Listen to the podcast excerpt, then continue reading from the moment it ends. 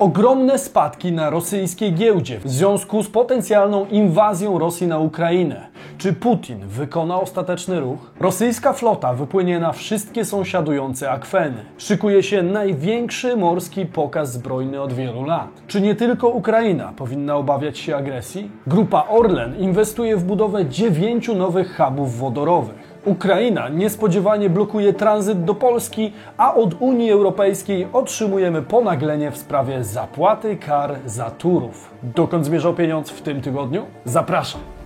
Bizweek. Cotygodniowy przegląd świata biznesu i finansów. Cześć, tutaj Damian Olszewski i witam Was serdecznie w kolejnym odcinku programu Praktycznie o Pieniądzach i informacyjnej serii Bizweek. Krótka informacja, jeśli dwa tygodnie temu zapisaliście się na listę oczekującą na darmowego e-booka, który wesprze Was w zrozumieniu Polskiego Ładu, to właśnie skończyliśmy nad nim pracować. Dziś lub maksymalnie jutro wyląduje na Waszych mailach. Poradnik w tym temacie wydał również rząd i powstało sporo dobrych opracowań, które razem z poradnikiem od rządu również podlinkujemy Wam w e-booku. E-booka z opracowaniem Polskiego Ładu w naszym wykonaniu możecie pobrać tutaj albo w opisie filmu lub w przypiętym komentarzu.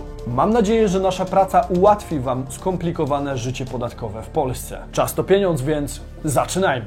Ogromne spadki na rosyjskiej giełdzie. Rosyjska giełda bardzo źle reaguje na negocjacje z U S A i NATO oraz na zagrożenie konfliktu z Ukrainą. We wtorek, siedemnastego stycznia, indeks R T S, który jest głównym wskaźnikiem rosyjskiego rynku akcji, spadł o siedem przecinek dwadzieścia dziewięć procent do poziomu tysiąc trzysta sześćdziesiąt siedem punktów. Dla zobrazowania sytuacji warto zaznaczyć, że ostatni raz indeks R T S znalazł się poniżej tysiąc czterysta punktów w lutym ubiegłego roku, co możecie zauważyć na przedstawionym wykresie. Ponadto akcje największych rosyjskich firm Gazpromu, Sberbanku i Yandexu spadły średnio o około dziesięć procent. W drugiej połowie tygodnia indeks nieco odbił do góry, jednakże sytuacja jest nadal niepewna. Ciekawa sytuacja jest również jeśli chodzi o rosyjską walutę. Rubel osłabił się wobec amerykańskiego dolara aż o prawie osiem procent w zaledwie trzy miesiące. Inwestorzy coraz bardziej obawiają się eskalacji sytuacji na granicy ukraińsko-rosyjskiej. Pytanie zresztą, czy chcielibyście zobaczyć odcinek o aktualnej, napiętej sytuacji na granicy ukraińsko-rosyjskiej?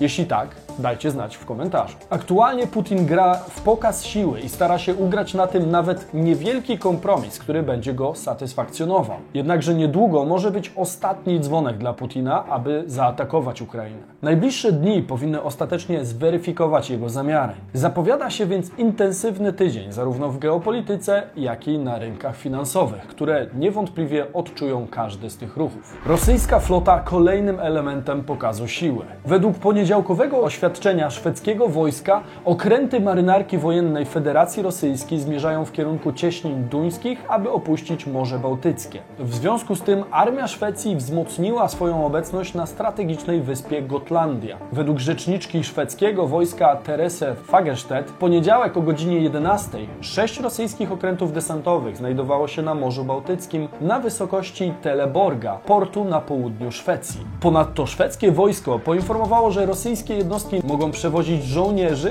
pojazdy wojskowe oraz broń. Następnie po szesnastej poinformowano, że na obrazie kamery umieszczonej na moście nad Cieśniną San widać, że co najmniej trzy rosyjskie okręty desantowe wypłynęły z Bałtyku. Są to jednostki floty bałtyckiej Mińsk, Kaliningrad i Koroljow. Ponadto z floty północnej na południe wzdłuż brzegów Norwegii miała miejsce podobna sytuacja. Zaobserwowano większy okręt desantowy Piotr Morgunow, zdolny zabrać trzynaście czołgów i trzysta pięćdziesiąt ludzi, a także okręty Olenegorski, Gorniak i Giergi Pobiedonosiec, tego samego typu co wspomniane trzy bałtyckie. Należy również brać pod uwagę to, co się dzieje na Morzu Czarnym. Sama flota czarnomorska ma do dyspozycji cztery duże i trzy średnie okręty desantowe, a na Krymie jest jeszcze osiemset dziesiąta Brygada Piechoty Morskiej Gwardii. Istnieją opinie, że można przerzucać niepostrzeżenie żołnierzy statkami handlowymi. To wszystko wygląda, jakby Rosja przygotowywała się nie tylko do inwazji na Ukrainę, ale jakby jej działania miały być znacznie szerzej zakrojone. Zakładam, że pokaz siły, jaki odgrywa przed nami Putin, ma na celu przede wszystkim zastraszenie Unii, Stanów i NATO, tak aby wynegocjować kompromis godny odłożenia broni.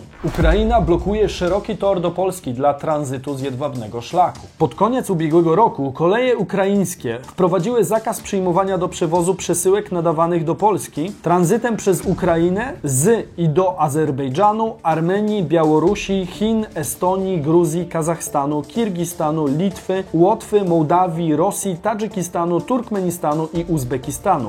Jest to ważna nitka kolejowa jedwabnego szlaku, który biegnie do Sławkowa. Na początku koleje ukraińskie wprowadziły również ograniczenia tranzytu do Słowacji, Czech i Austrii, jednakże zostały już one zniesione. Jest to bardzo zastanawiające, dlaczego te ograniczenia istnieją dla Polski. Według strony ukraińskiej przyczyną była ograniczona przepustowość ukraińskiej sieci kolejowej i nagromadzenie oczekujących przesyłek. Jednakże warto podkreślić to, że przedstawiciele kolei ukraińskich po konsultacjach z P K P stwierdzili, że jednak takie przeszkody nie występowały. Mamy więc sprzeczność w zeznaniach. Jesteśmy zaskoczeni jednostronnym wprowadzeniem ograniczeń w transporcie przez stronę ukraińską. Zatrzymanie tranzytów, w tym przewozów na jedwabnym szlaku, to bezprecedensowa decyzja. Polska jest największym partnerem handlowym Ukrainy w Europie. Importujemy przede wszystkim surowce, wyroby metalowe i produkty roślinne. Warto zaznaczyć, że zgodnie z tym, co mówił Andrzej Olszewski, Polska jest dla Ukrainy największym partnerem handlowym w Europie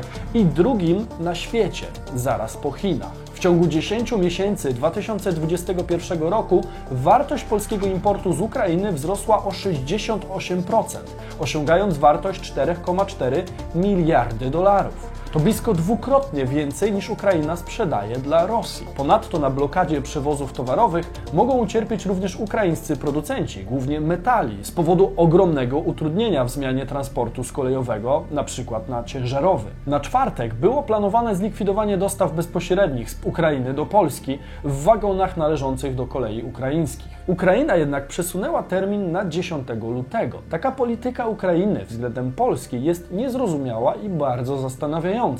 W obliczu ogromnego zagrożenia ze strony Rosji, Ukraina pogrywa sobie z Polską, która może okazać się ważnym sojusznikiem w przypadku ewentualnej agresji. Zresztą kto w tej chwili chciałby sobie narobić wrogów? W co pogrywa zatem Kijów i jaki ma w tym interes? Dajcie znać w komentarzu, jeśli przychodzi Wam coś do głowy. Grupa Orlen planuje budowę dziewięciu nowych hubów wodorowych w Polsce, Czechach i na Słowacji. W dzisiejszym Bizweeku również poruszymy temat dotyczący grupy Orlen. Tydzień temu wspominałem Wam o fuzji Orlenu z Lotosem, o której zrobimy zresztą osobny odcinek. Dzisiaj natomiast zajmiemy się kwestią budowy nowych hubów wodorowych, co jest w mojej opinii bardzo dobrym posunięciem.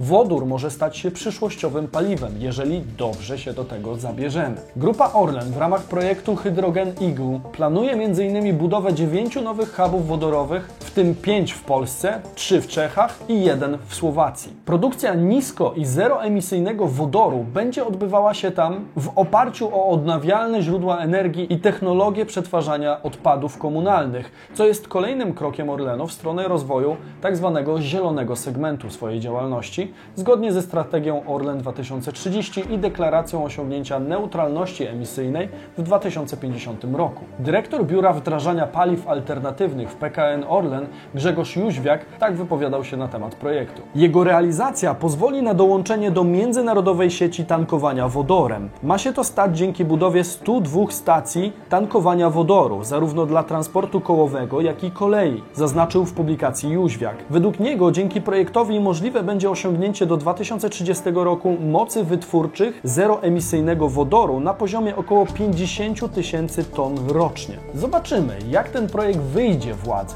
bo rozwiązanie jest zdecydowanie przyszłościowe. Wiele jednak zależy od tego, jak zostanie ono wprowadzone w życie i ile pieniędzy pójdzie w bokiem. Minął termin końcowy na zapłatę kar za Turów. Komisja Europejska poinformowała w środę, że termin końcowy na zapłatę kar dotyczących kopalni Turów minął we wtorek i nie otrzymała od Polski środków. Polska już znacznie wcześniej zapowiadała, że nie uznaje wyroku T S U E wobec Turowa. O całej sytuacji z polską kopalnią Turów na pierwszej linii ognia mówiłem dość długo w tym filmie, opisując każdy element tej sytuacji. Warto do niego powrócić, jeżeli jeszcze nie widzieliście. Rzecznik Komisji Europejskiej Balasz Ujwari wskazał na konferencji prasowej, że Komisja Europejska przekaże informacje dotyczące terminu końcowego, który już minął, dając im dziesięć dni roboczych do przedstawienia komentarzy. komentarza. Ponadto zaznaczył, że w kolejnym kroku Komisja Europejska potrąci Polsce pieniądze z płatności należnych naszemu krajowi z budżetu Unii Europejskiej. Tak więc prawnie czy bezprawnie i tak pewnie te pieniądze zapłacimy w formie potrąconego kieszonkowego. Rzecznik polskiego rządu Piotr Miller, komentując w minionym tygodniu stanowisko Komisji Europejskiej,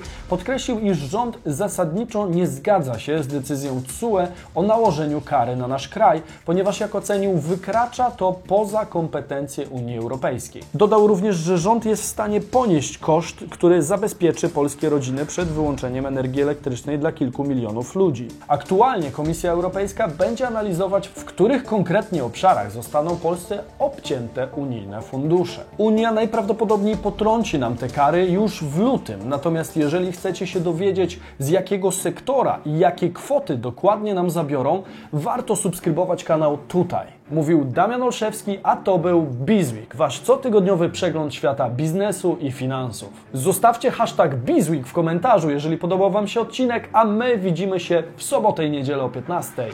Cześć!